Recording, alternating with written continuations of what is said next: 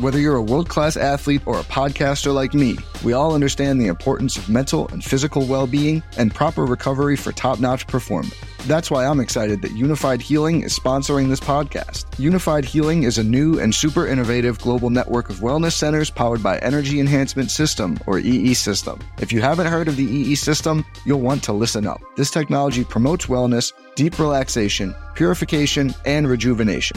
At hundreds of locations across the globe, access to a center is easy and affordable. Interested in experiencing the EE system technology for yourself? Go to unifydhealing.com slash bluewire to learn more and find a center near you.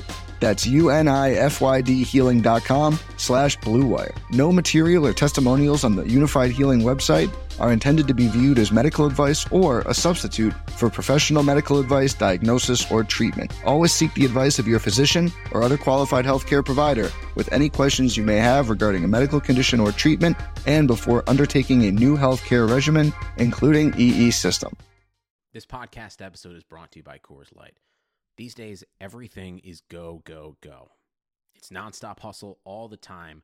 Work, friends, family expect you to be on 24 7. Well, sometimes you just need to reach for a Coors Light because it's made to chill. Coors Light is cold lagered, cold filtered, and cold packaged. It's as crisp and refreshing as the Colorado Rockies. It is literally made to chill. Coors Light is the one I choose when I need to unwind. So when you want to hit reset, reach for the beer that's made to chill. Get Coors Light in the new look delivered straight to your door with Drizly or Instacart. Celebrate responsibly. Coors Brewing Company, Golden, Colorado. This is Greg Olsen, inviting you to check out my new Blue Wire podcast, TE1, where I interview tight ends throughout the history of the NFL who have helped revolutionize the position. TE1 is presented by the Chevy Silverado. The Silverado is all about grit, it's strong and dependable, exactly like playing tight end. Just like the incredible players we sit down with on the podcast, the Chevy Silverado is in a league of its own. Strong, advanced, and dependable. Download TE1 today, wherever you listen to podcasts. Trying to get by Benning. Darnell Nurse left it in the corner, gets up center. Perry scores! Corey Perry! Lilia able to shake away from Selanne. It's given away to Selanne.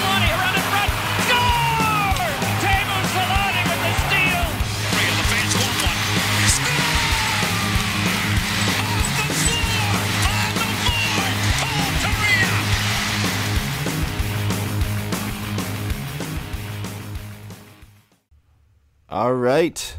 We are back almost a month from the date of our last show. Uh, yeah, we're a little behind, but you know it's to be expected right now in the in the current situation with everything going on, especially since the Ducks aren't really doing a whole lot. But they've been getting into the news. But before we get into the show, uh, obviously Pat is not here, Jason uh, is not here again, so Stephen is joining the show again. He's bailing us out again and coming on the show. Thanks for coming on, Steven. Happy to help, man. Just uh, you know, had fun last time. Glad to come back. Well, everybody loved it last time, and we got a lot more kind of interesting news to go over this time. And I guess we'll uh, we'll start with the big one. Uh, the Patrick Laine rumors have kind of been around for a while. I think since kind of the the off season really started for the Winnipeg Jets, and they started heating up again. And uh, David Pagnotta put out an article, kind of just outlining free agency as a whole.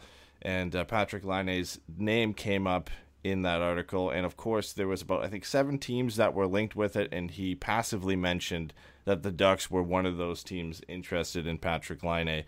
Uh, for me, it just it feels like deja vu from the Teemu Selanne trade. Like we're gonna go out and trade for the best fi- Finnish sniper in the league again, and uh, hopefully fleece the Winnipeg Jets for a second time. Yeah, I think what's funny too is you know so much of the conversation around Winnipeg for you know I don't know I guess technically it's like the last six months or something, but it's just been about how bad their defense is. So the idea of trading a defenseman again and probably a pick or two for a Finnish sniper in Winnipeg is just like you said, it's just hilarious deja vu. Um, you know, I I think we've heard you know, to his credit, we've heard Bob Murray say for the last couple of years that one of the things the Ducks lack is high end finishing skill. And I think, you know, this is as good a way as any to, to go for it. Like Laine might have the best shot in the league. You know, it's probably between him and like Austin Matthews. Yeah. So, you know, I get why he's looking into it. I, I think I would be nervous about what the cost was. Um, That's the thing, right? Like, I don't think I remember a time where like two high profile young players have been supposedly on the market. I know the Eichel news has kind of cooled down a little bit, but you know, you wrote an article on it about how the Ducks should be exploring a, a Jack Eichel trade, and you know, the apparently the Rangers got as far as you know the the Sabres putting an offer on the table for them. Apparently, it was you know first overall Zibanejad, Shesterkin, K'Andre Miller, and a first next year. So it was just an, an astronomical offer. It was basically the Sabres knew that you know Jeff Gorton was going to say no to that, and they just threw it on the table and said this is what it would take. But it got to that point where you know his name was being asked about, and and you know now obviously Patrick Laine kind of joins that discussion. It's an interesting spot to be in. You know, obviously with the way things are going in this uh, this interesting season this year, but the fact that like two big young names are on the board, and Patrick Laine doesn't play for a Buffalo Sabres team. He plays for a team that was in competition that's been a competitive team for the last couple of years. So it's a an interesting spot for the Jets to kind of be in to be shopping him. Yeah, I think. Well, the other thing is it's not just Patrick Laine, right? Is it's Nikolai Ehlers' name is in there too, and so I think what that tells you is that they know that they have significant forward depth, and you know, like we, you know, I joked about it when it happened, but like Lucas Sbisa signed a contract to join the AHL, and he had to clear waivers. And before he cleared waivers, Winnipeg claimed him. So like he thought he was going to go get to live the life living in San Diego, uh, just playing AHL hockey and be having a good time. And then all of a sudden he gets picked up, and now he's you know like the third or fourth defenseman in Winnipeg. Like they were just in such a bad way last year that the idea that they would the Laine one makes more sense to me because his contract's shorter and there's so much uncertainty around him. And, you know, there's been conversations about him. And if he's not scoring, what other, what good is he other than that? And he can be a little streaky. So, like, that would make sense. The Ehlers one doesn't because they just signed him to a great contract. He's only making like 6 million a year. And, you know, I don't know why, especially with, you know, they've got Blake Wheeler, Mark Scheifele, and uh, I think it's Kyle Connor. Yep know, they've got good players. So like I understand the need to go out and get a defenseman, but I think they're kind of tipping their hand a little bit. Like I would if I was them, I would almost rather put their uh, their pick in play. I think they pick at like 10. Yeah. It would make sense. I mean, like I understand trading from a position of strength. The Ducks did that with pretty much all their their young defensemen when they had them. Um, but it, it's a smart move by the Jets to at least explore it. Obviously, they didn't expect to lose Dustin Byfuglien, and then obviously losing Jacob Trouba, and, and now it's really Josh Morrissey trying to do everything by himself. So there is a need there for the Jets, and I, and I can understand why they'd be exploring that. You know, but like you said, like the number ten pick would have to be enticing enough for you to at least go out and get a top four defenseman. Like there are teams out there that I'm sure would be interested in that, and and you know one of the reasons why the the Laine situation is just interesting is because I think it's going to cost a lot for any team to go out and get him. Like this is former second overall pick, you know, arguably one of the best young goal scorers in the league. Like when we're looking at packages for for Jack Eichel, I don't think it would be necessarily as much as as that. You know what the the Sabres were asking for from the Rangers, but it's got to be around that in terms of you know a high first round pick, a good young top four defenseman another good prospect and maybe another pick first or second round from from the upcoming 2021 draft like you would have to think that's where the discussion starts for a player like Patrick Laine. Yeah, absolutely. Well, the other thing I think you know for me is you know one of the reasons that like I wrote that article was because you know Frank Seravalli said that uh, Buffalo was working on an internal cap, and you know they were only going to be spending about seventy million dollars, and you know, so I don't know how, especially when I think they're spending $19 million between Jack Eichel and Jeff Skinner.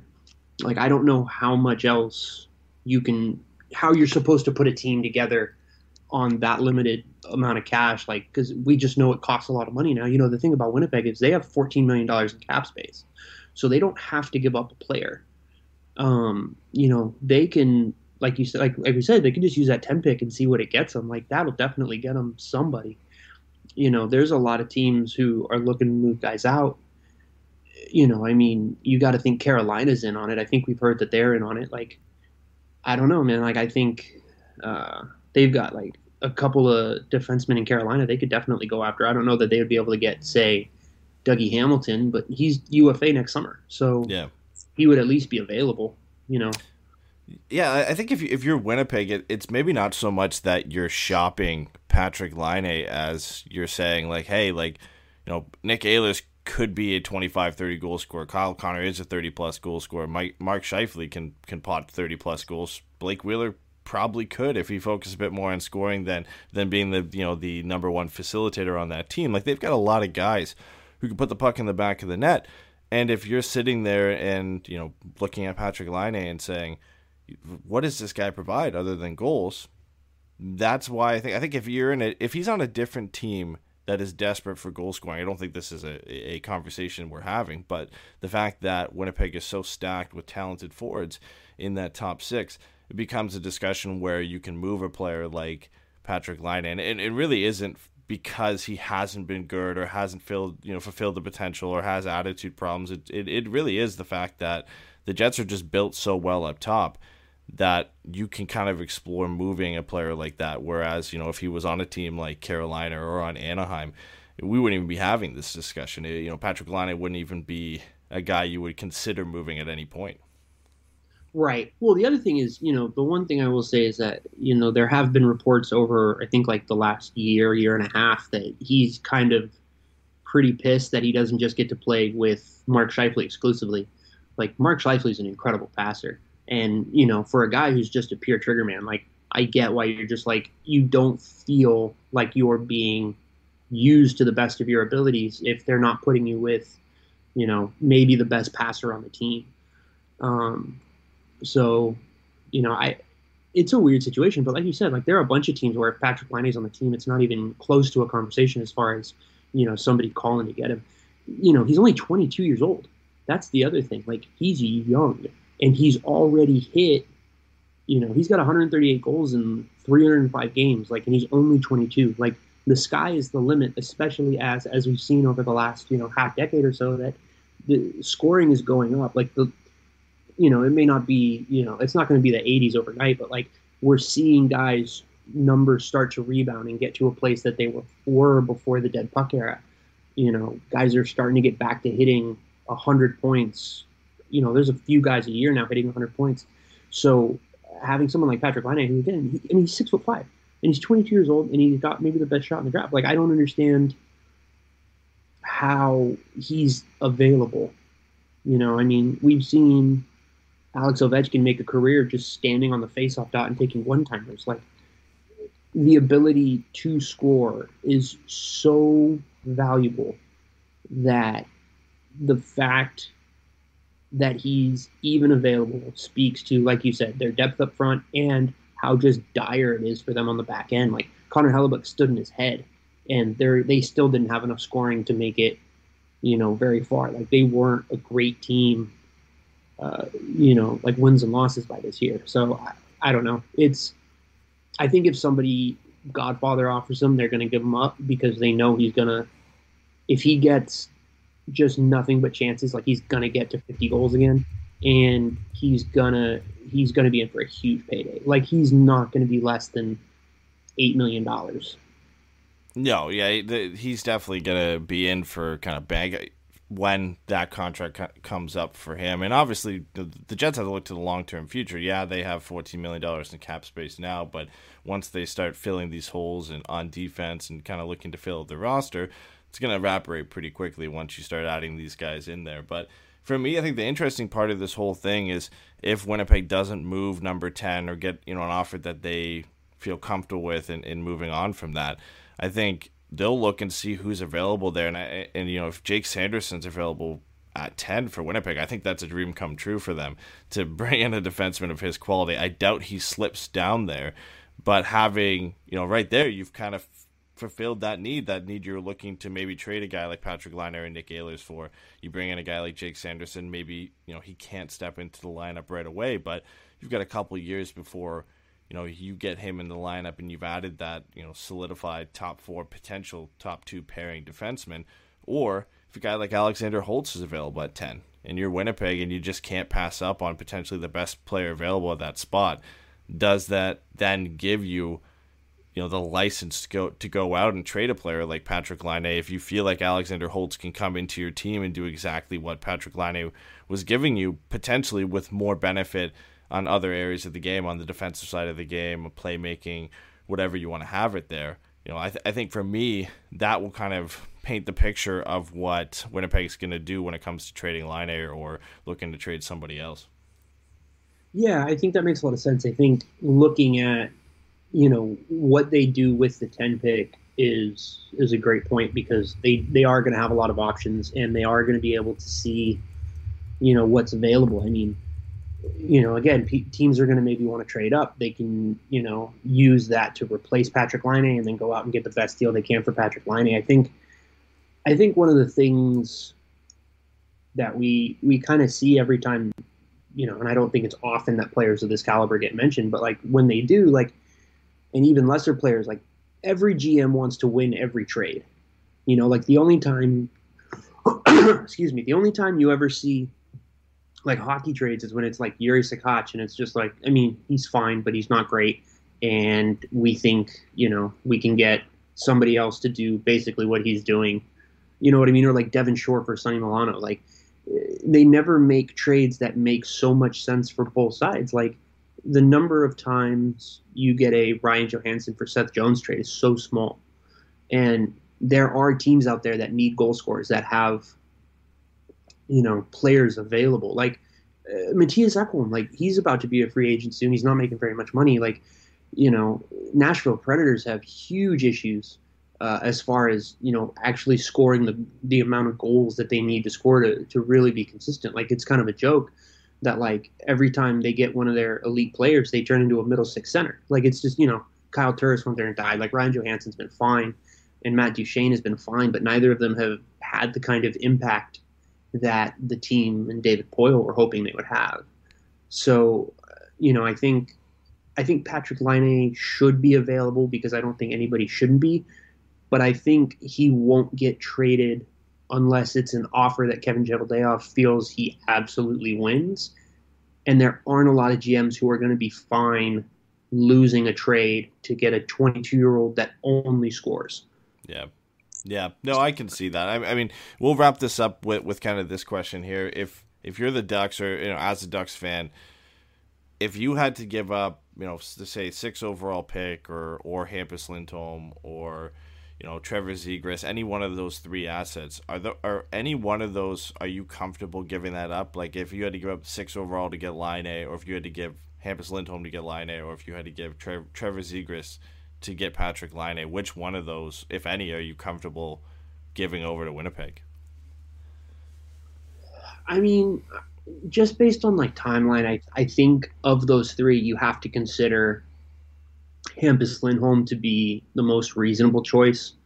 I'm not crazy about trading Hampus Lindholm. I love Hampus Lindholm. I think, you know, he's going to be a very good and very effective defenseman in the league for a long time. Like, I don't, there's nothing about his game that requires him, that there's nothing about his game that should deteriorate as he gets older. You know, he should continue, he's a wonderful skater you know, he plays sound positionally. He's not jumping into the rush. He doesn't throw a ton of huge hits or anything like that. There's nothing about his game that won't hold up for 10 years. So I think having a guy like him on the roster is hugely important. important. The problem with that is, is that's apparently Cam Fowler with that contract he's on and that 14 no trade, uh, the 14 trade list. So, you know, I mean, I don't want to give up six, and I don't want to give up Zegras, who's you know the best prospect we've had in a long time. And if you're trading for a guy like Laine, I don't know that you want to give up the best facilitator that you have. You know, so I think Hampus Lindholm has to be the guy, but I would be willing to give up just about anybody else. Um, you know, at that point, like the the uh, the truly untouchable list on Anaheim is so small just because they're so far away from legitimately contending. Um, that I think everybody should pretty much be on the table. Yeah, like it, I, I think the untouchable list almost starts and ends at Trevor Zegras. Like, I think you could make an argument that Hampus Lindholm could be included on there, but I don't think he's necessarily untouchable because if you're, you know, we've speculated Laine and Eichel trades. Like, if you're going out and getting a player of that of that quality up front, I don't necessarily think that means Hampus Lindholm is untouchable. Now, I don't not saying the Ducks should explore trading him. I think he's a huge piece of, of you know their current team and the future as well, but I, I really think the only untouchable piece right now could be Trevor and, and then maybe John Gibson as well. I think you have to kind of throw him in there. Um, but he's he's kind of in the same boat a bit as as uh, Hampus Lindholm is. Is you know how long? It depends on how long you think this is going to take for the Ducks to get back to being competitive. Like you don't want to waste the best years of John Gibson's career, and then you get to a point where you know you are a good team, you are competing again, and it's just not the same player that you know you had during those times that that you weren't so good. So it it, it really is potentially a one, two, three three person list on that untouchable list for the Ducks. Um, pretty much everybody in the chat is here to talk about the draft and where the Ducks are gonna who they're gonna draft, what's gonna happen. Um, we'll start on kind of the trade side of that because Elliotte Friedman put out his 31 Thoughts article. Uh, I think it was a couple days now where one of the points was just a simple sentence on the Ducks, and it said that the Anaheim Ducks were not averse to trading down from six overall. There was no explanation, there was no other information on there. It was just simply one sentence that kind of threw Ducks Twitter and, and, Ducks fans kind of for a loop there. Uh, Eric Stephens put out an article where he kind of mocked up five different trades uh, that the Ducks could move the number six pick for. We're going to quickly go through some of these and uh, get your thoughts on these and, and see if uh, if this is something you'd move the sixth overall pick. Ironically enough, the first one involves Patrick Laine, and mm-hmm. it was the number six pick, Josh Manson, and a 2021 first to Winnipeg for Patrick Laine. Just Patrick Laine, nothing else. Yeah, man, that that one hurts. Like I, just, I don't like I, you know I I would be fine giving up the 2021 round first uh, the 21, sorry, the 2021 first rounder, I would be fine giving up Josh Manson as much as I absolutely adore that man. Um, you know, I, I would very, I would try very hard not to give up the sixth pick, but it's not a guarantee that even at six, and even with how good you know the top half of this draft is, that you're going to get someone who has the kind of potential that Patrick Laine has. So I think you have to very seriously consider that trade, especially because Lindholm's not in it. Yeah. Um, Zegras isn't in it. So you at least have two players that you are hoping to make an impact sooner than later. Well, I mean, just Zegras making an impact sooner than later. Hampus Lindholm's just, he's good now. You know, so, you know, and again, like Patrick Laine's 22 years old. So he would be, his prime puts him only a couple years ahead of Trevor Zegras. So, it's I don't know. I, I, I would hate to give up the six pick to do it, but I think you have to really strongly consider it unless somebody falls into your lap at six. But that's not a trade you're making when you're on the board because Winnipeg is going to want. You know, I mean, I know in the NBA you see this a lot where teams will pick for the team they're trading with. Yeah. Uh, but I don't think that happens as often in the NHL. Yeah, I don't remember a time when, when that's happened in the NHL. And you know, honestly, for for me, the the kind of wrench in, in this whole trade is the 2021 first rounder, because you know, yes, the Ducks are a better team up front with Patrick Laine. There's no question. But you take Josh Manson out of that blue line, and you don't have any additions there, and you know, free agency one isn't looking too great for the crop of defensemen who are available, and two, you're not going to attract the big fish, a guy like Alex Pietrangelo or something like that, to come out and play for for this Ducks team as they're currently kind of put together at this point. So that 2021 first rounder could be anything. You know, it likely is another top 10 pick, could be potentially a top five pick, depending on you know how bad the Ducks are next year. That that's kind of the the scary point for me. And, and of course, I don't want to trade the six overall pick because I you know, I've watched a lot of these guys. You kind of start falling in love with some of the prospects at the top half of this draft, uh, but you you forget that Patrick Laine is such an exceptional talent and was taken second overall in his own right in in that draft as well, and it, it still is a quality player.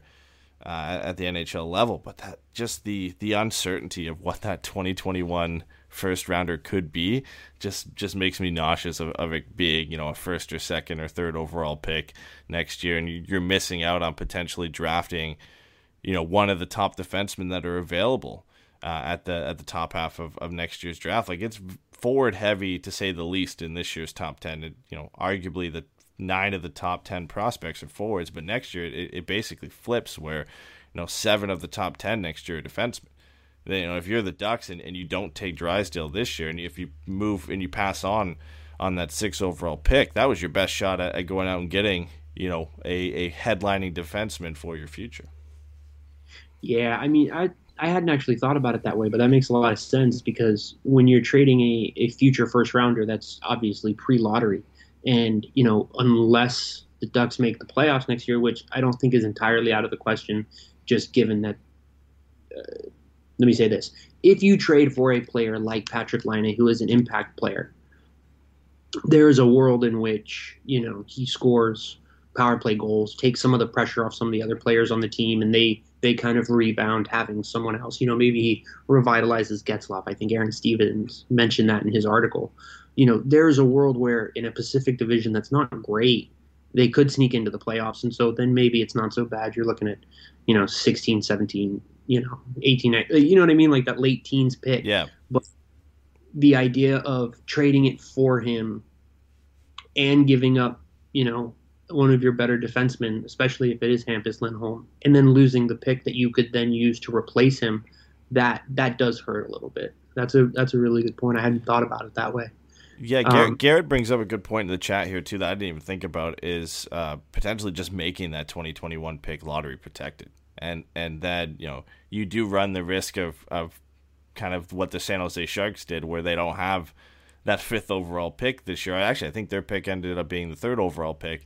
Yeah. That you know you run that risk of, of you know being better than you thought or being worse than you thought you were going to be and, and you know that that unprotected pick ends up coming to bite you later down the road but if you're the ducks i think that's the only way you you get this done is you make sure that that at least that 2021 pick is is lottery protected so that if you did finish you know outside the playoffs won the lottery whatever it is you you know you have the choice to either just like Ottawa did to either keep that pick in 2021 or just forego a 2022 unprotected pick uh, to the Winnipeg Jets. I think that's the only way you get it done because there's no way the Ducks can think that they're going to be for sure competitive uh, next year and make the playoffs. There's no way you can look at you know the roster that they have constructed this year and what potentially could be the roster next year and say you know Trevor Zegras is going to be the difference to to take us to a playoff spot, or or Trevor Zegras plus Patrick Laine minus Josh Manson is enough to you know make a push for the playoffs.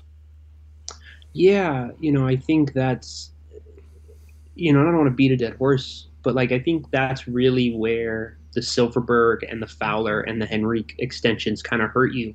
You know, if those guys were on either shorter deals or you know not quite as much money, you could move one of those guys to start replacing that pick. So maybe you feel a little bit more comfortable about moving on from a 2021 first pick, or you could put one of those um, one of them in this trade and try to use that to make up for taking a first rounder out of it. But nobody wants Henrique at almost six million dollars for like four more years. You know, I just don't. There's nothing about that deal that's going to be attractive to a team who's trying to contend, especially since he's already 30. Um, you know, Cam Fowler maybe, but Cam Fowler has uh, the 14 trade list. Like, if he doesn't want to go anywhere, he's pretty much not going to go anywhere. I would imagine that his 14 trade list is four teams with no cap room, just yep. because then completely is in control. You know, I don't, I don't think he's putting Ottawa on his 14 trade list.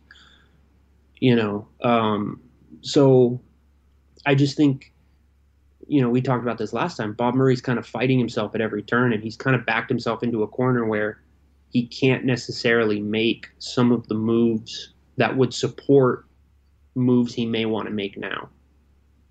Yeah, it's a tough spot to be in. Uh, Eric Stephens goes on and and lists five different trades here. There's there's only one other one I really want to cover. Uh, you know, the, the other three, where there's one with Toronto that involved the sixth overall pick and Josh Manson, plus for William Nylander and the Leafs 15th overall. Uh, there was a one to Carolina. That was our sixth uh, for Carolina's 13th and Jake Bean.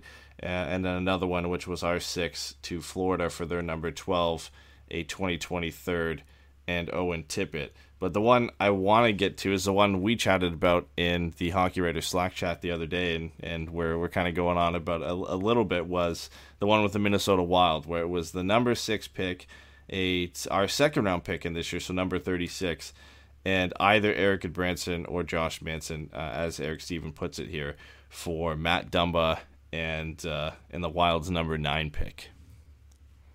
Yeah, I got to be honest. If that trade's on the table, I almost make it every time. I I, I don't. I think the player you're going to get at nine is really good, and I think having a player like Matt Dumba who can create goals from you from the back end. You know, I think he's scored like double-digit goals almost every year of his career so far. You know, they, the Ducks just don't have anybody like that. Having a guy that can legitimately be a goal threat you know, uh, from the back end would be huge. And he's only like 26 years old, so you're not um, you're not getting older. You know, you're getting a little bit more expensive, and maybe you know that 36 pick you can get someone who can be an impact player. You know, based on what your scouts say and things like that. But uh, as much as I love Josh Manson, I you know if I could, I would make it with Erik Gudbranson, and I would give up another pick to make it Erik Gudbranson. But even if it's six thirty six and Josh Manson, I, I think I'd take that trade every time.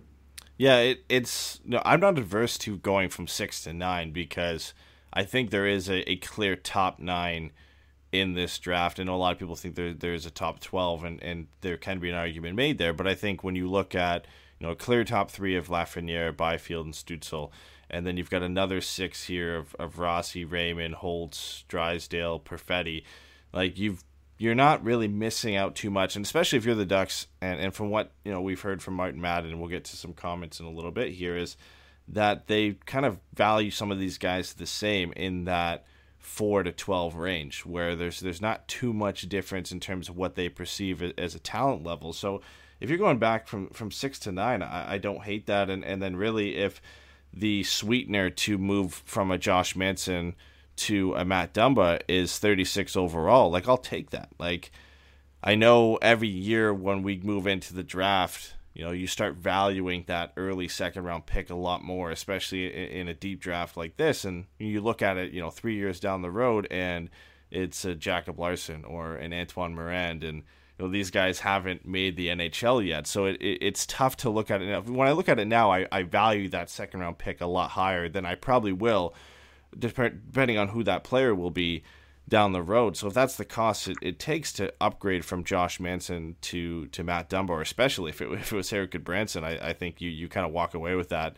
uh, as quick as you can get it off the get off the phone with uh, with the Wild with Bill Guerin, right? So I uh, I would take that no 100% if it was Erik Gudbranson maybe a little, you know, a little bit of uh, an argument if it's Josh Manson, but I still think that's a that's a win for the Ducks. And you're not falling outside the top ten. I mean, you're drafted at the same spot you drafted last year, and look what happened last year. Right, and that's the thing. You know, as as much as there seems to be from the public lists, right, this consensus of a top three and then a top nine to a top twelve thereafter. Like, I think there's always a chance that somebody galaxy brains and takes someone, you know, I don't want to call Steve Yzerman, you know, idiot or anything like that. He's clearly done a great job. Like nobody had Moritz Seider at four, and he took him because that was his guy. And there's always a chance that that can happen.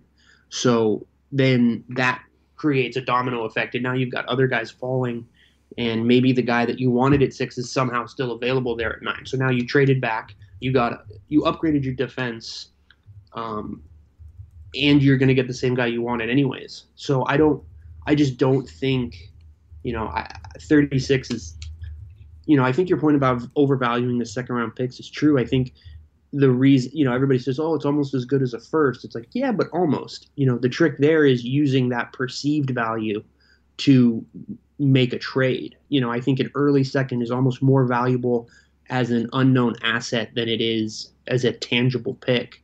You know, and you know John Gibson, I think, or uh, yeah, I think John Gibson, you know, was an early second from uh, one of those trades. So like I, I get that you can get good players there, and you know Brayden Point was taken in the third round and all that kind of stuff. But like, there's a reason that first round picks are the the ones that people want the most.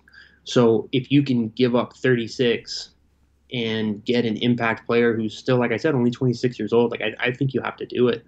Yeah, I mean, for every for every John Gibson and Brayden Point, there's you know an Antoine Morand, like I mentioned, and not to hate on Antoine Morand, it's just taken, you know, high second taken before Maxime Comtois.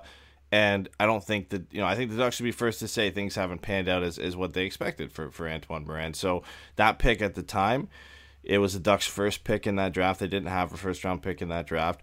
They valued that pretty highly. And I think the value of that pick was as high it was ever going to get before they took Antoine Morand with that pick. And, and of course, if if they had taken, you know, somebody else, if they had taken you know, let's just say Brayden Point. I know he didn't go in that draft, but if they had taken Brayden Point, of course you hit a home run at that spot. But that's the the risk you run with you know outside the first round, and every you know every every round goes by, there's a less chance you're going to draft an impactful NHL player. So at that point, if that's the price to kind of upgrade and and add a, a younger kind of better fit to your blue line and Matt Dumba, I think you, you have to take it.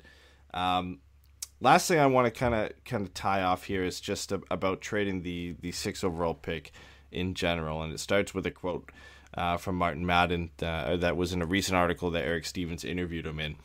Uh, they were just kind of talking about if the Ducks were tied to keeping that six overall pick or if they were open to trading to it.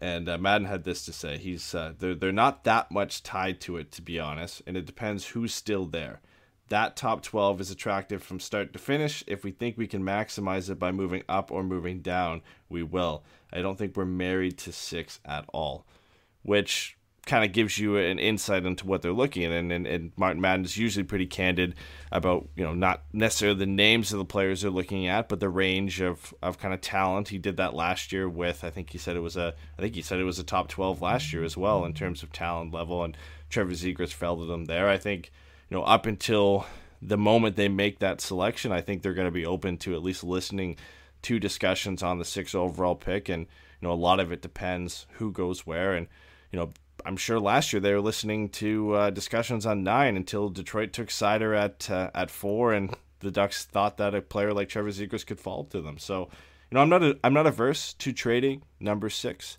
Um, it just depends on the return. Like I don't want to drop outside the top ten. Yeah, we were kind of talking about this a little bit before, you know, we went live here, and I, I, I think it's entirely dependent on um, the return. You know, I, I'm not, I can't, like, there's no world in which dropping outside of maybe 12 or 13 is really worth it. You know, like I made a joke earlier about, uh, you know, the idea of trading down to 14 and then taking Braden Schneider. Like, that's stupid. That's a terrible idea. But trading down to 10 and taking Anton Lundell, like I don't think that's a bad trade.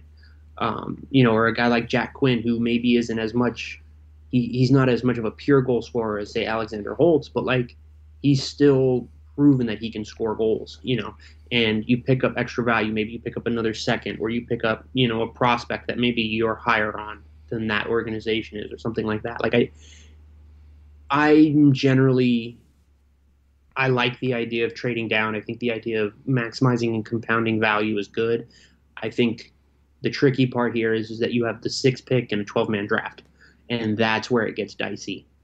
Uh, if you're not hundred percent sure you're still going to get a almost a better player than who's being taken, it's hard to justify, especially since we know management doesn't want to be in this range for very long. So maybe next year, you know, we're we're expecting it to be another top ten pick, but the year after that, they might they might think that they're a playoff team, and if that's the case, then you have to plan accordingly with the idea of being in that, you know, twenties, and so it, you know, I don't, I don't know, I'm kind of repeating myself, but I do think it's just it's entirely about the return, and if you can maximize that return, then I think you have to really look at it, but you have to be really sure, especially in this draft, that you're getting legitimate value. Yeah, and and I'd have to think like any trade that would be executed involving the six overall pick is probably made on Tuesday on draft day. I think uh you probably have the framework worked out of maybe a couple trades, and it all depends on who goes where. Like I think if you know Detroit or anybody or Ottawa kind of swings for the fences and, and goes off the board, and, and, let's say a player like Jake Sanderson or, or Askarov goes in the top five, if you're the Ducks at that point, and, and maybe you didn't value those guys as high, and you're looking at you know Holtz, or Rossi, Lundell, and and the fact that now they're going to fall even further because some of these guys moved up the board, I, I think that's possibly when you pull the trigger on moving that six overall pick and, and kind of going out and, and maybe dropping down to whatever it is, eight, nine, ten, and taking advantage of a team below you like New Jersey or Buffalo or, you know, Minnesota Winnipeg that is really high on, on whoever it is. Let's say, you know, Lucas Raymond is not your guy at six, although he probably should be for Anaheim. But if he's if he's not your guy at six, and you know you see him falling, and he's New Jersey's guy or he's Buffalo's guy, and you know they're going to give you their pick and their second one of their second round picks to move up you know one spot or two spots. If you're anaheim you, you probably are, you hop on board and you take that especially if, if he's not your guy right? We, you know we, we don't know what martin madden and, and his scouting staff's draft board looks like who's where you know who they value higher than other guys. But I, I think that is you know if we do see that pick get moved I, I would have to think it's executed you know almost right before they make that pick yeah, I, I think you're absolutely right. I think that's a uh, that's made when you're on the clock.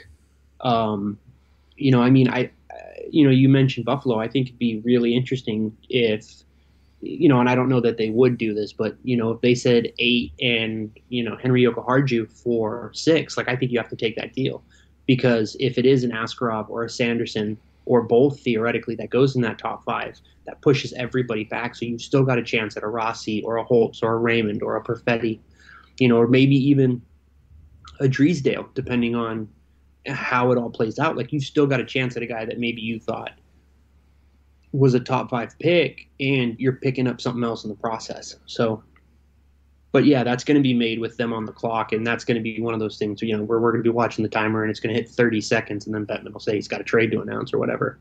So, um, you know, I do think you're right that I think there are, you know, there have been discussions, and there will be a lot of framework of deals that may or may not, you know, be on the table for different teams, and I think Anaheim will certainly be in the middle of that somewhat, especially if they have made it so public that they're willing to trade down. Um, but I, I don't think that'll happen before, you know, at the very least, the fourth pick is made. Let's take a quick break here and get a message from one of our sponsors. You've counted on restaurants, now they're counting on you. And while their dining rooms may be closed, they're still open for delivery with DoorDash. DoorDash is the app that brings you the food you're craving right to your door. Ordering is easy. Open the DoorDash app, choose what you want to eat, and your food will be left safely outside your door with the new contactless delivery drop off setting. Choose from your favorite national restaurants like Chipotle, Wendy's, and the Cheesecake Factory. Also, many of your favorite local restaurants are still open for delivery too. Just open the DoorDash app, select your favorite local spot, and your food is on its way. Right now, our listeners can get $5 off and zero delivery fees on their first order of $50 or more when you download the DoorDash app and enter the code BLUEWIRE. That's $5 off your order and zero delivery fees when you download the DoorDash app in the App Store and enter the code BLUEWIRE. Don't forget, that's code BLUEWIRE for $5 off your first order with DoorDash. Yeah, yeah, you you got to see who's going where and kind of assess your your landscape at that point, and you, know, you don't want to pull the trigger too soon and, and you miss out on you know your top two or top three guys at that spot. We we all basically know that there's a top three in this draft, so really again, just like last year, it starts at Detroit and what they do and what who they take, and then for Anaheim, of course. Uh, another wrench in it is the fact that Ottawa has two picks in the top five, and they could do anything with that second pick you know, there's been rumors that they have been looking at pretty much every forward available. You know, Jake Sanderson at five, Yaroslav Askarov at five. The fact that you know you have that second pick, you really can do whatever you want with it because you've already gotten one of presumably the top three players. Especially if you get Byfield at three, you can go out and do whatever you want with that pick and and take whoever you want. If it's a defenseman, a goaltender, another forward, a winger uh, it, Anaheim's in, in that weird spot where you know you've got a team that notoriously swings for the fences in Detroit, drafting at four, and a team with a second first overall pick or second uh, top five pick drafting right in front of you. So you know it, it, really comes down to the wire for them and, and waiting until after Ottawa picks and, and kind of assessing where you are and seeing what's on the table. So they're going to have you know a couple minutes to, to hopefully put together some trade if, they, if they're looking to go for it, but let's uh, let's move into kind of the main point of the draft. You know, looking at who who you would like the Ducks or who we'd like the Ducks to take at six overall. Plenty of names available. Obviously, we're going to exclude Byfield, Lafreniere, and Stützle because uh, I think it's a, probably a, a 99% chance that they are the top three for this year's draft. But from there, like you know, we've mentioned a few of the names already: Cole Perfetti, Lucas Raymond, Alexander Holtz, Jamie Drysdale, uh, you know, Marco Rossi, Anton Lundell, Jake Sanderson. Like there is a significant crop of talent there. Like we mentioned, a top nine, a top twelve available. You know, if you if you're picking for Anaheim at six, and you have your pick of the lot from you know those six or seven guys I mentioned right now, who who's your kind of go to guy? Yeah, I I really become a big uh, Lucas Raymond fan. I think what he brings to the table, as far as being a, you know, I think the phrase being a complete player is kind of a little bit loaded because GMs suck and they use different phrases to kind of cover up certain things. But I, I do think he's the guy. You know, he has a a 200 foot game, as it were. But like in the offensive end, he can do a little bit of everything. He's got a good shot. He makes good passes. He can read the game. You know, he's not someone who's going to be forcing plays. You know, he can take the shot that's given to him, or he can make a pass if you commit too hard. And I think, you know, there's talk about him being uh, able to run a power play unit, and like Anaheim's power play sucks. It sucked for, you know, five six years now. Like I, I know they they had the best power play in the league that one year, but I'm still convinced that was a math error. Um, I watched that power play; it sucked.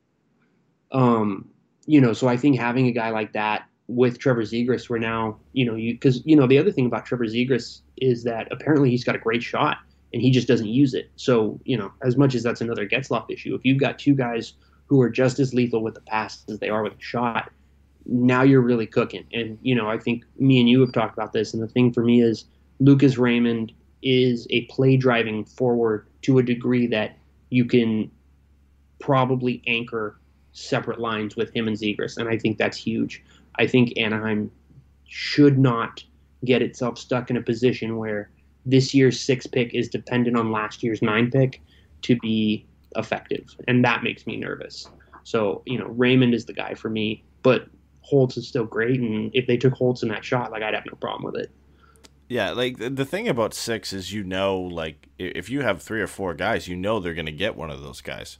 Like you know, right. if for for me, pretty much all year until recently, Alexander Holtz has kind of been my guy because I was married to the idea of having you know the best playmaker in the league with potentially one of the best young shooters in the league, and you know I think that's why a lot of a lot of Ducks fans have kind of gravitated to Alexander Holtz, but you know, you look at since the restart of the Swedish Hockey League, you know, Lucas Raymond's been given more time. He you know barely played over ten minutes a night uh, last year during his draft year, and now you know he's playing top line minutes. He's playing first power play, and he's showing you that you know he can do a lot of the things that people questioned if that he could do. You know, could he put the puck in the back of net? Does he have you know one of the top five releases and shots in this draft?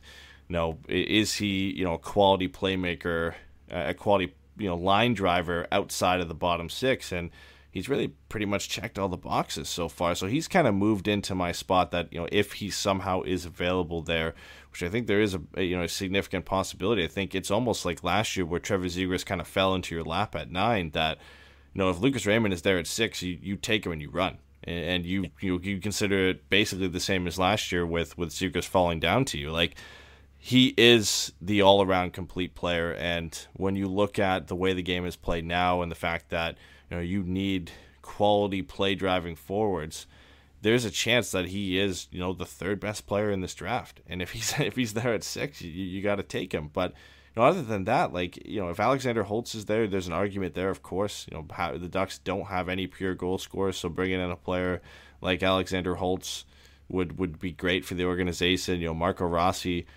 that is an excellent pick. He's getting a little bit more hype because of the exposure he gets in the OHL and the numbers that he put up.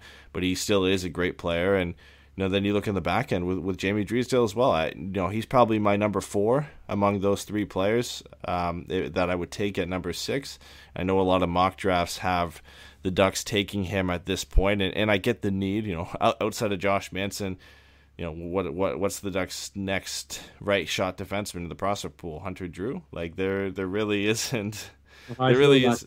Yeah, there, there's just not uh, there's not a lot of depth there. So I understand it. I get it, but man, like you you can't. I don't think you can pass up on some of these forwards next year. I, you know, a lot of people say you, you can't look at next year's draft and, and make your decisions based off that. But when you have so many quality defensemen that will go in either the top 10 or top 15 next year, I don't think you can ignore that. Like, you have to kind of take that into consideration and look at your team realistically and saying, well, are we going to have another top 15 pick next year? Probably if you think that Raymond and Holtz and Rossi are on the same level as Jamie Drysdale, that's where those organizational decisions come into play. And I think that's where you kind of have to lean forward and bring one of those guys in and prepare for next year to take a defenseman.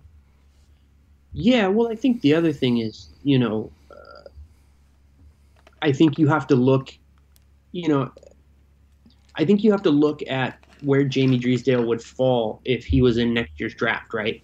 If he's the sixth best defenseman in next year's draft, but in this one he's the first defenseman, well then that kind of solves your question. You take the best forward you can get, and you accept that worst case scenario, you know, you're getting somewhere in the Jamie Drysdale, uh, uh, you know, range with the defenseman that you're going to get with what is likely going to be another top ten pick. So, you know, I think I don't know, like you said, how you can not look at next year.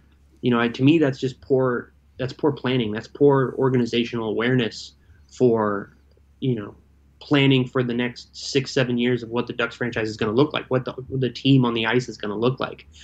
You know, I, I understand that they've been taking a lot of forwards lately, but the problem with that is, is a lot of those forwards have been in the latter half of the draft, and none of them have the top six upside. Really, that you know, or even first line upside that these guys like Raymond and Holtz and even Rossi has. You know, like I've heard some concerns about Rossi's mix of size and not a great skater that makes him, I think, questionable. I, I do think he's the one of the four I'm the shakiest on just because he doesn't seem to be a great skater. And if you're not a great skater, I think being listed at five nine is problematic. You know, I mean, you can fight through checks and, you know, have the will all you want, but if you can't get to your spot and when you're there you can't fight guys off, then I don't know how effective you can ultimately be. So I think I would take Drysdale ahead of Rossi. But if Rossi has, you know, first line center upside, and now you've got two guys who can be first line centers, you, I think you got to swing for it. You know, I don't think that's that's that's a bad pick. I think you have to look at next year and look at this year and look at the fact that as much as you do have forwards, you lack elite forward talent and that needs to be a thing that you fix. Yeah, and, and honestly, I've I've softened on the whole needing a right shot defenseman in this draft or, or immediately kind of outlook because just look at Exhibit A, the team who just won the Stanley Cup. Look at their arguably their top three defensemen are Victor Hedman, Mikhail Sergachev, Ryan McDonagh. They're all left shot defensemen.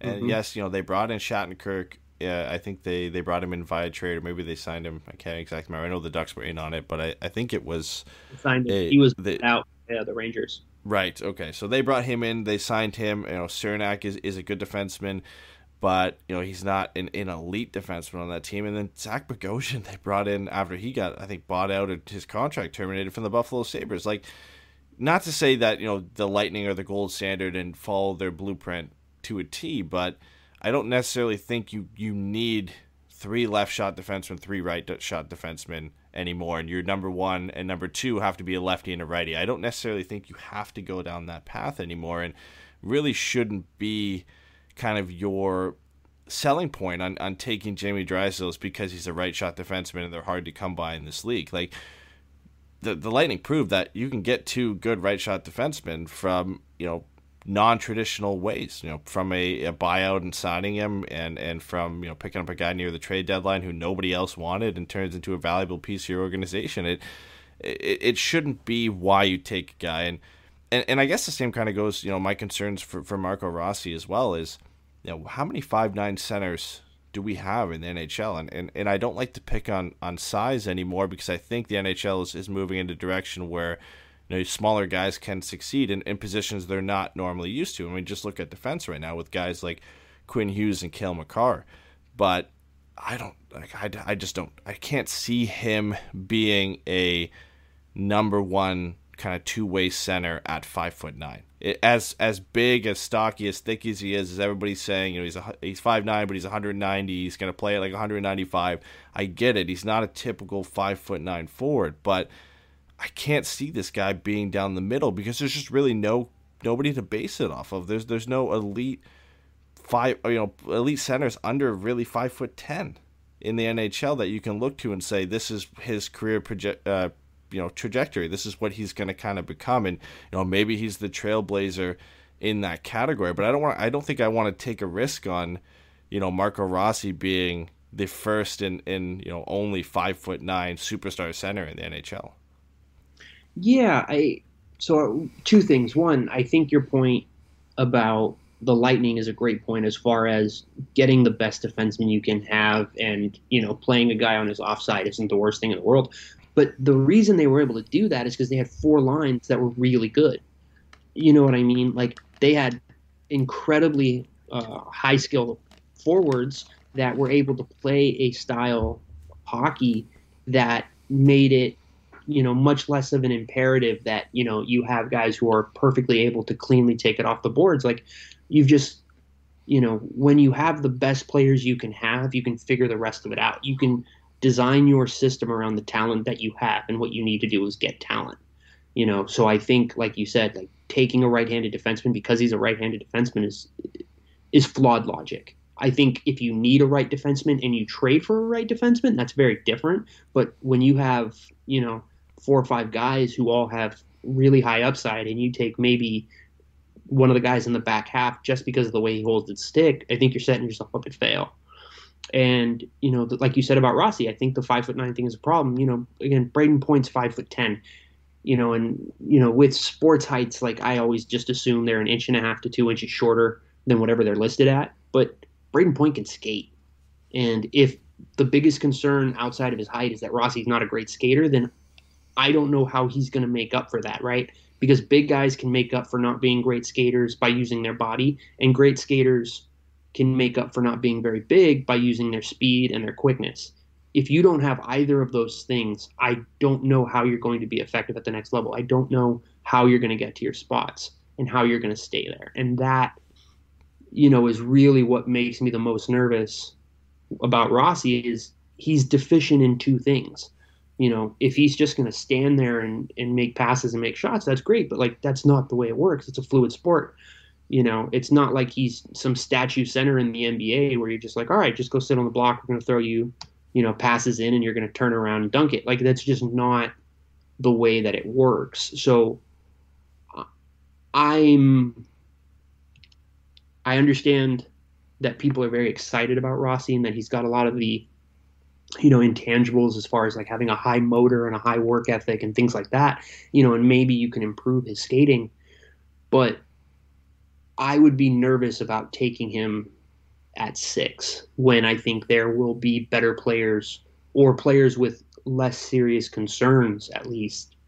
You know, I, I think you can see the way in which he fails. I don't know that short of it just not working out, you can see how Raymond or Holtz fail. Like these guys should be effective at, at the NHL level. Um, because there doesn't seem to be any obvious flaws in their game that you can look at and go, this is why they didn't make it. Rossi's got two things, and that's not great for a top 10 pick. Yeah, and, and for me too, like I, I think Rossi probably moves to the wing at the NHL level, and that's likely where he's successful. But I I just can't be convinced that you know obviously Rossi was you know a play driver on that team. It was an exceptional year. You know he was by far you know the best player in the OHL.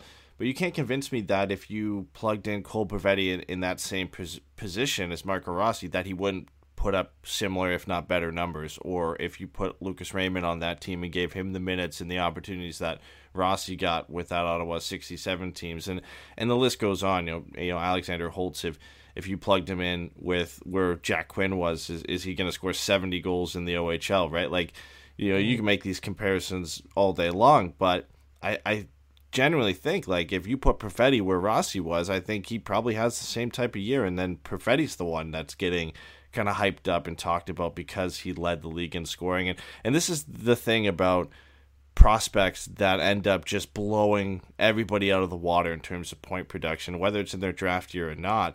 The hype just gets blown out of proportion. And yes, Rossi is a top 10 talent by by no question, but I think the question marks around him kind of get overlooked because of the season he put up. Like let's not forget, I know it wasn't his draft year, but his draft plus 1 year for Sam Steele, he blew mm-hmm. everybody out of the water. He put up like 130 plus points in the WHL and everybody was talking about him. Ducks fans thought he was going to be a number one center in the NHL. That you know we had the best prospect, you know, one of the top ten prospects out of any pro, any team uh, in, in, the league, and and then you know not not saying things went south, just things came back down to earth for Sam Steele in terms of his projection and his potential, and I think Marco Rossi is, is a better player than Sam Steele was going into the draft, obviously by looking at where he's projected, but I think the hype of the production, kind of you start overlooking the you know the the downsides and, and the red flags that uh, you know a, smaller guy can't you know isn't the best skater in the draft or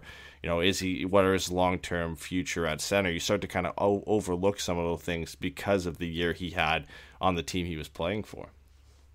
Yeah you know and i think if you find yourself in a position where marco rossi is available and he is having that kind of height maybe that's where you start looking at trading down right maybe somebody wants to jump up from eight, nine, or ten and take Marco Rossi, and you aren't as high on him, and you think you can get value and trade back and pick up maybe one of Raymond or Holtz or Drysdale because they're still going to be there at that pick. You know, I think that's the thing, but I, I do think you need to take a total picture of a prospect. You know, it's not just about how good they were at 17; it's about how good are they going to be at 23 and 24. Um, and if you think you can develop Rossi and work with him to make him an elite one center and he's got all the other things that you can't fix, then that's fair. I'm I'm open to that argument. But if it's just he had a phenomenal year in the OHL and you're just biting really hard on that bait, that's not great. You know, and I think you know, Martin Madden's a smart guy. He seems to do a good job. Like, you know, not every pick pans out, so I don't want to say that him, you know, any of the Ducks' shortcomings in the last few years as far as players uh, reaching their potential is necessarily on him inherently. But I, I think that it's worth trusting in those guys. And I think if if Martin Madden says Marco Rossi's a number one center, then I'm I'm willing to be open to it. But I I would be apprehensive myself about making that pick. Yeah. So let's assume just for the sake of it, the Ducks take a forward at six overall. They've got two two pretty enticing picks after that at twenty seven and thirty six. Do you do you feel inclined to take a defenseman if you're Anaheim after you've taken a forward at six? Do you do you feel like with one of those picks you have to go out and get a defenseman, even if it's maybe not the best player available on your board? No, I don't. I don't think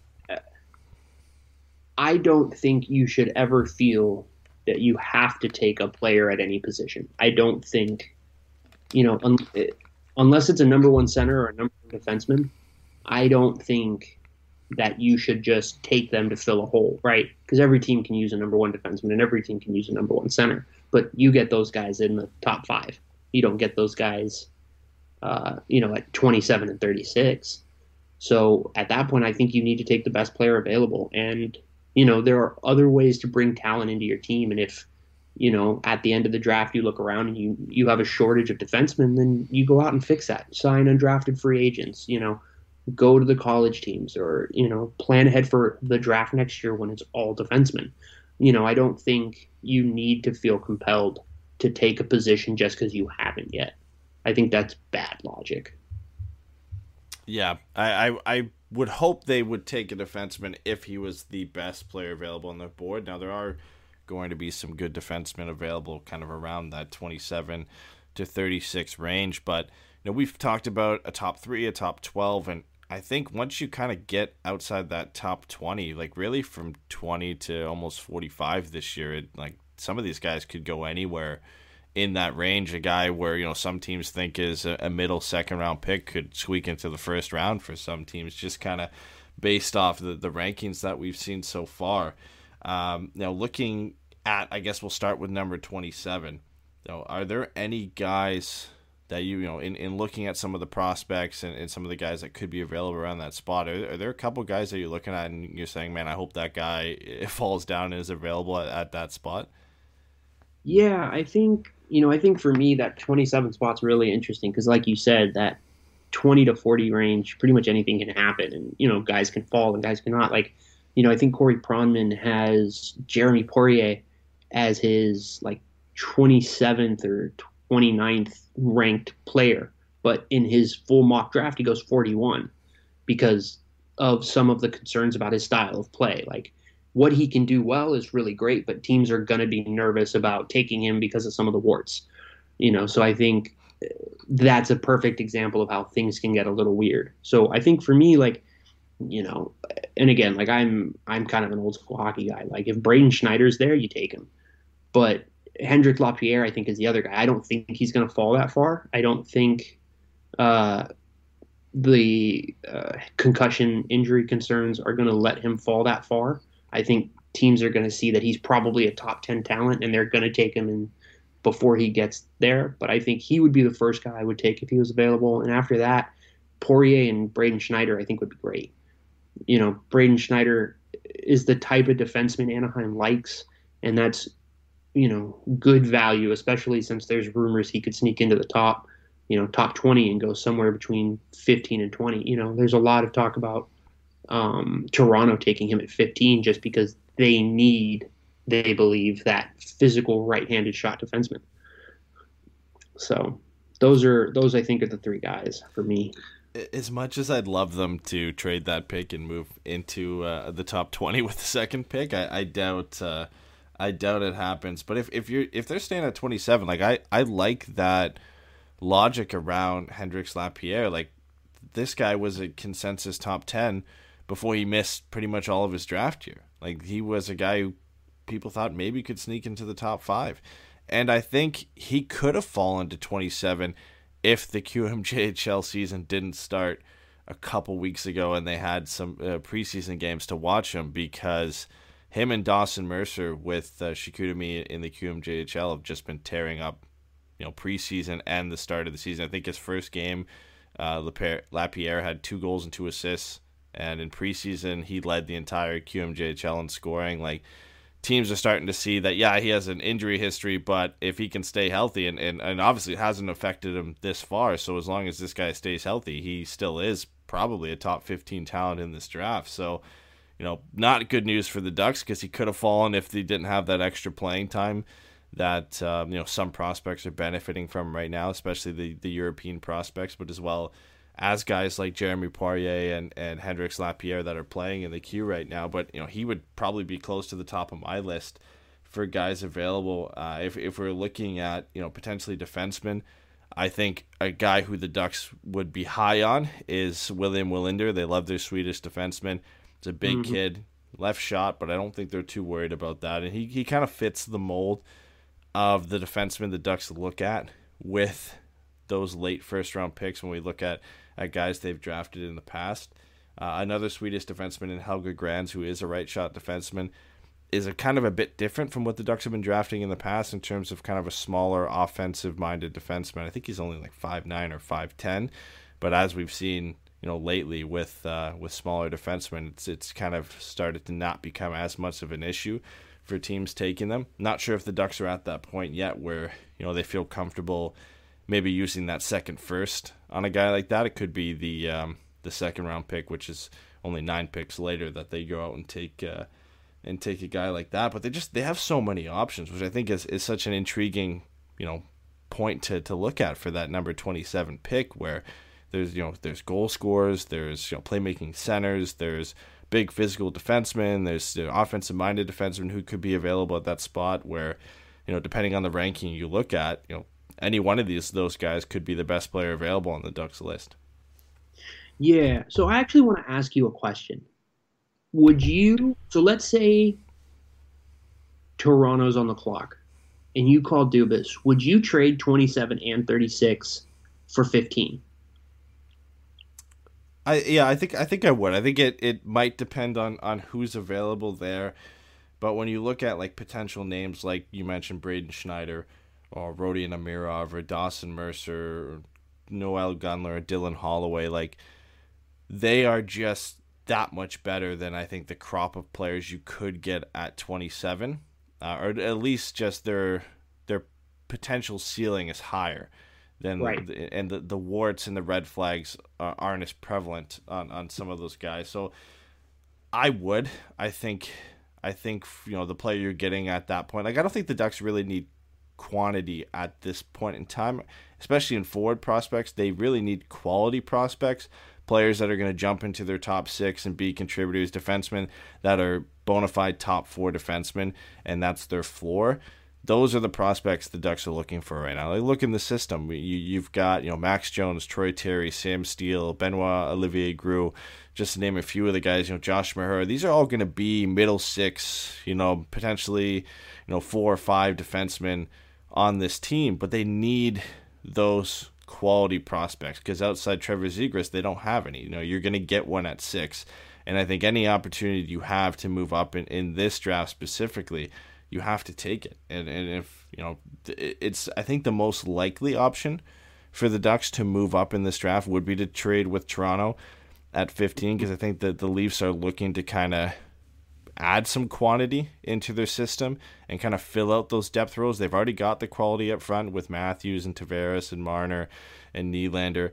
I think they're starting to to kind of look to add to that prospect pool and, and have some of those prospects that the Ducks have in terms of middle six contributors and role players and and good, you know, um, how do I how do I kind of word this like players that fit what they're looking for. I think the Leafs are a team right now that they might not really have to draft the best player available, but more so the player who fits the need that they're looking for. And it's why so many people think Braden Schneider could be a an option for the Leafs at 15 because he's exactly what they need. And you know, you look at you know potentially a kind of bigger uh, grinder type forward is is another kind of need for the Leafs. And maybe if they feel that they can get you know both of those at 27 and 36, they pass up on on having that 15th overall pick to kind of hit both needs in one draft rather than having to go and find that player another way. So I, I think if you're uh, if you're getting a phone call from Dubas on draft day and it's to move up to 15 for those two picks, I think you have to take it.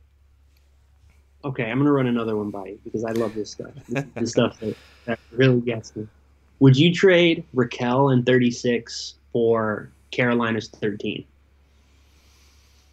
Oh, uh, man, that one that one's tough. I, I think for me, it, it depends who's there. Like I, I said that for the Leafs pick, but man, Ra- Rakell's just such an attractive piece because of the contract he has and the potential that you know you put him in the right situation, he can be a, a thirty goal scorer, uh, fifty to sixty point guy. Uh, but you know, honestly, if if a guy like Amirov or you know Lundell, somebody like that, kind of falls down to thirteen, and uh, and Carolina's calling you and saying, "Well, you know, give us Rakell in twenty seven, and we'll give you this pick." I think if if you're the Ducks in the situation you're in now, I think you take that because I think you can replace Rakell easier than than I think a lot of people think. I, I, he's a great player. Don't get me wrong, but I think he is highly replaceable in terms of talent and, and what he brings to the roster. Um, it's just the contract that makes him so attractive and, and makes me kind of think the Ducks could get a bit more for him. But yeah, I mean, if a guy like Amirov or, or Lundell or something like that, or even a guy like, you know, I doubt it, but Jake Sanderson or, or Yaroslav Askarov even falls to 13. I know the Ducks don't really need a an elite goaltender in the pipeline, but you, know, you, you can't really pass on just the, the quality of prospect that you'd be getting at that point. See, okay, so you said two things there that really keyed in on you. The first thing I want to ask is, would you do it for Lapierre? If Hendrix is there at 13, would you do 36, the second rounder, and Rakell to take Lapierre at 13, which maybe is a reach since he might fall in the teens, but knowing what his potential upside is, would you make that trade? That that one's just Like, that one's so tough because Hendrix Lapierre, I think talent alone is probably is definitely a top 15 pick, potentially a top 10 pick, just based off his talent if he had played a full season. The only problem is he didn't play the full season because he was hurt, right? And and you know this guy's clearly concussion prone. He's likely going to get one over the span of his NHL career. What's going to happen to him after that next concussion? What type of player is he going to be? Is he going to be able to rebound the same? You know, how many good years are you going to get out of this guy? I, I think for me, I, I don't make that that trade if it's him at that spot. And I, you know, I I kind of eat sand if he turns into what you expect him to be, but you, you kind of just associate the risk with that. And you know, we didn't take him there because there's always a chance that he gets one more concussion, he's done. And we moved, you know, one of our better young players and another pick to take him and he didn't work out for us. I, I don't think at that point you can take the risk to move up to take him. So here's my thing about that. Rickard Rakell is already 27, and if you're not, if you're taking a pick at six, I think it's worth it to take a big swing on on a player with that kind of upside, right? Because the hope is if you trade Rakell you're hoping to trade him for a first line at the dead, a first pick, a first at the deadline, which means he's going to a playoff team, which means he's back half. On top of that, you say I'm trading, you know, a future first or a late first and an early second to move up into the top 15. Like that's the deal that you think about. And so I just, you know, we talked about this last time. Like I don't think Rakell does any good on a bad Ducks team. And I think if you can use him to take a swing on somebody that's falling for reasons that aren't talent, I think you have to take a long, hard look at it.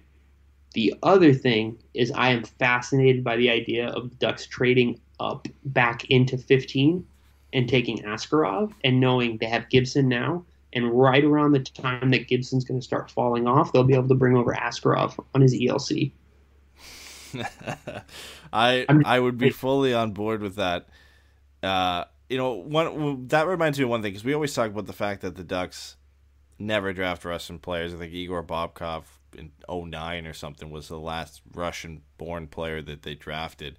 And it's funny in reading that uh, interview with Martin Madden, Eric Stephens asked him that question, like, "Why don't you guys, why don't you guys draft Russians?" And of course, the the you know the always the issue with Russian players is we don't know when they're going to come over. That came up, um, but that, it just that always kind of you know amazed me with the Ducks is like you know we t- I talked about trading up and getting Rodion and Amira, but would the Ducks even do that? Because yes, I think he's a talent that you can go that you should be trading up to get at that point, but the Ducks are just so averse to bringing in Russian players because of that risk factor. Like Russian players are, are and, and, as Martin Madden said, it's not that they don't like them. They're just be, they take everything into account. They're usually ranked lower than maybe they should be on the Ducks board because of all those things together. So that would make me think that Amirov and Askarov potentially on the Ducks list are outside the top 15 just because they're accounting for those risk factors and and you know are they going to come over when they're going to come over you know is it going to be 2 3 years down the line like you look at the Rangers with Shesterkin know, it panned out for them. He's going to be their goaltender of the future, but it took him like five years to get over here. And you know, the Islanders are still waiting on Ilya Sorokin, and you know, how long did it take uh, Kuznetsov to come over for the Capitals? Like, you know, Panarin coming coming over for for the Blackhawks as well. Like, all these ones I'm talking about, they worked out in the end. Like, they're exceptional players, but it was just the wait that they had to to wait to, for them to come over, right? Like, I don't think the Ducks um, take the risk on a Russian player there. Yeah, I think you're right. I think, but I just the weight to me is the part of it that's almost attractive because I think having the opportunity to say we have John Gibson now, but we're planning for the fact that eventually John Gibson is going to get older and we maybe have the best goalie prospect in 10 years, 15 years you know, I think I heard uh, maybe Cam Robinson it was said he's like the best goalie prospect since maybe Carey Price. It's like, oh, okay, that's not a bad thing to have in your system, and especially with you know Lukas uh, Dostal in your system too. Like, I just think, I don't know, I just think it's a very interesting thing. I think 100% some of the weighting issues are real, and I don't think you can overlook that. And I do think if you are going to trade Rakell for a top 15 pick, you're probably safer taking someone who can make an impact in two or three years, right? Like a Lundell or a Lapierre or somebody like that. But I I do think it's very interesting if he really is that quality of a goaltender potentially. Yeah, uh, because I mean Spencer Knight last year got kind of the same treatment, and this is the best goaltending prospect since Carey Price. Maybe not as kind of glowingly as Askarov has gotten that comparison, but those, you know, that did come up, and those quotes did come up in in that you know Spencer Knight is going to be this good, and you know now people are saying Askarov is is that much better than Spencer Knight, and I, I think some team's going to take a swing on him. I I honestly don't think Askarov falls outside the top ten. I think there's going to be a team in there, you know, whether it's you know New Jersey banking on the fact that they have two other picks in the top twenty, or you know Minnesota needing a goaltender desperately and and having kind of good success with with Russians in the past and bringing over Kirill Kaprizov that maybe they go out and, and draft the Russian or even if it's Nashville at 11 taking Askarov because Pekka Rinne is basically done uh, for for them as well and trying to get you know an- another goaltender for the future and a guy who could hopefully step in in a couple years for them. There's a lot of destinations that could potentially go for Askarov, but I would love the Ducks to jump into the top 15. I, you know, with with both of those picks, I don't know how many teams are willing to kind of move down. In that point, you know, if you're if you're mm-hmm. Nashville, you don't really need quantity. You're looking to get that star power. And I think if you're Nashville, you're looking to get that number one center, hopefully, at that spot, whether that's Anton Lundell or whoever they take there. Um, you know, if you're, you know, Florida, are you really looking to kind of trade down from that spot when you can bring in a quality defenseman? You know, Carolina, maybe I could I could see them potentially liking to have extra picks because of how well they draft that they might be willing to take 27 or 36 for 13 I don't think the Oilers do it because they're looking for a goal scorer, and then it comes down to Toronto as the only other team who I really think and, and probably the best fit to take uh, 15 for 27 and 36. I hope it happens on draft day. I really think the Ducks need to get another bona fide top 15 talent in this draft, but uh, I don't know. I don't know if he can pull it off. Usually the Ducks are the ones trading away picks to get extra picks.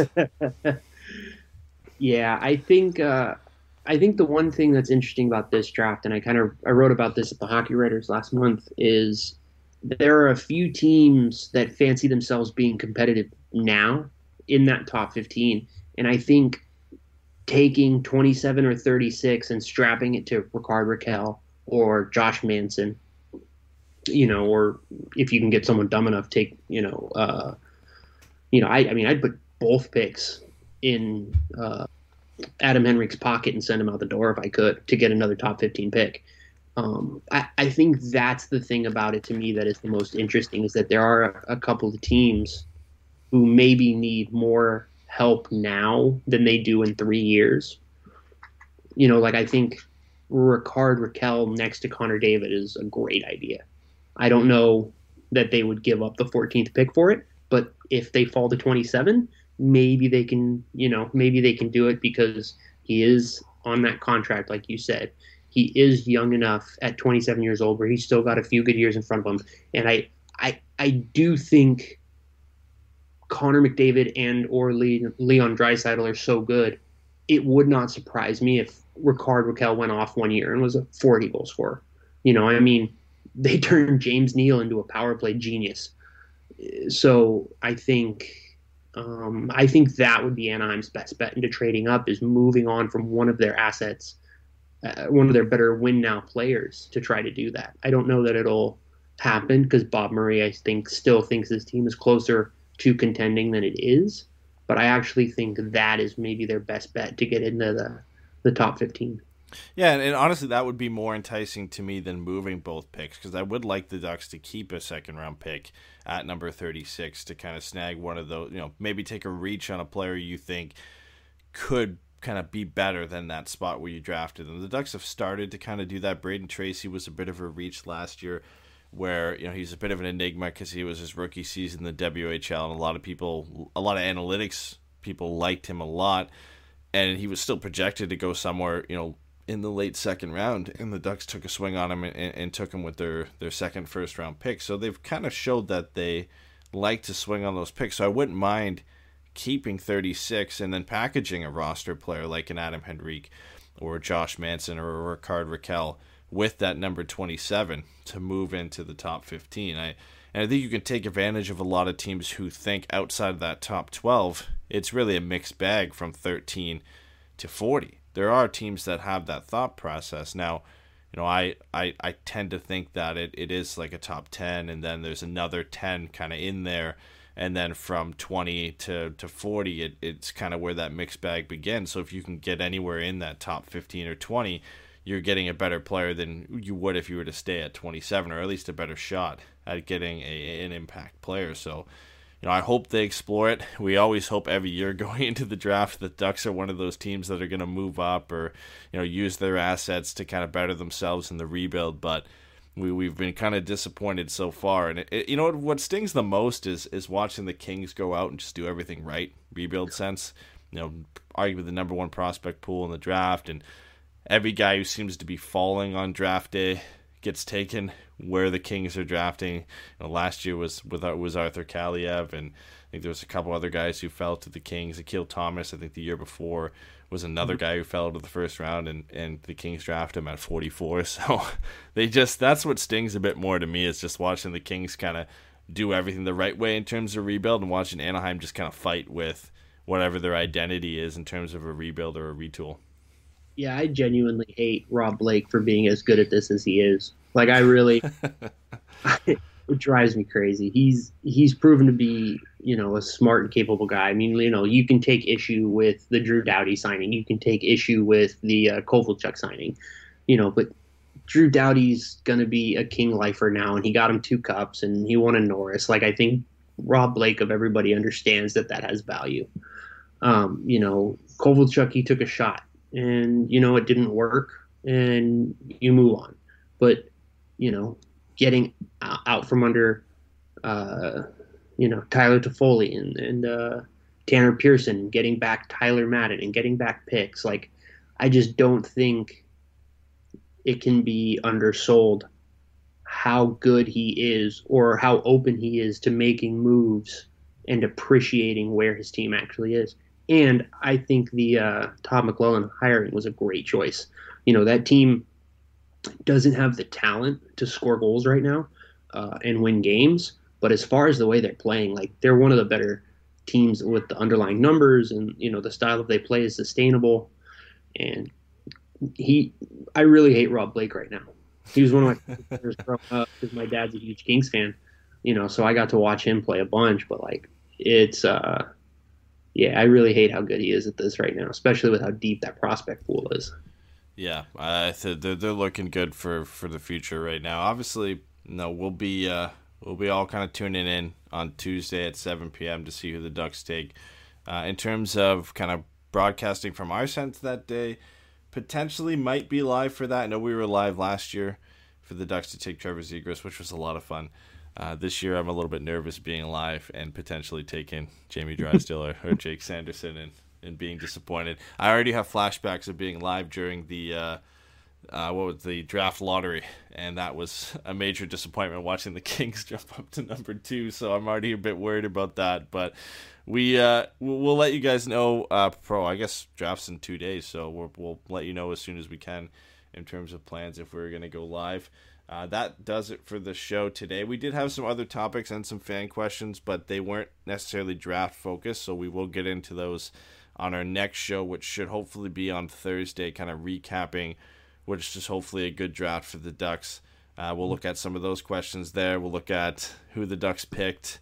Uh, there's some news on David Backus that came out, I think, a couple weeks ago now in terms of his role with the team, uh, and, and, a few news um, few updates on, on Ducks loaning players out and, and some of the prospects and where they're going to start their season until Ducks training camp. But we'll get all to that hopefully on Thursday. And then we also have plans for a show this Sunday. So we're actually back and we are actually live and doing more shows now with the season ramping up. Steven, thanks for coming on. I know you'll be heavily focused on the draft on Tuesday and who the Ducks will take, and I'm sure we're all going to cry about it or, or cheer about it in, in the uh, Slack chat for the Hockey Writers, too. Yeah, absolutely. And the fun thing is, is once the Ducks are off the board at six, I get to focus on Josh Bell losing his mind because someone is going to take Braden Schneider at twelve, and I'm going to love it. Yep. Oh yeah. The the mock drafts go out the window on Tuesday uh, when Steve Yzerman steps up to the board and and takes Hendrix Lapierre at four or something. So. Can can only imagine how it's going to go that day. It's exciting nonetheless. Uh, we'll be covering it as much as we can uh, on the podcast side. I know me and Steven will be covering a lot of it uh, on the writing side for the Hockey Writers, so make sure you check it out there. And uh, we'll see you all come Thursday. Some cars are comfy on the inside, but don't have power on the outside. And some cars have the horsepower, but none of the comfort. I used to think there weren't any cars that were the total package, but that all changed when I got my Honda SUV. It's rugged and sophisticated, and right now, Honda has deals on the entire Honda SUV lineup CRV, HRV, Pilot, Passport, you name it. So if you're looking for a car that's the total package, the only place you'll find it is at your local Honda dealer. Hurry before they're all gone.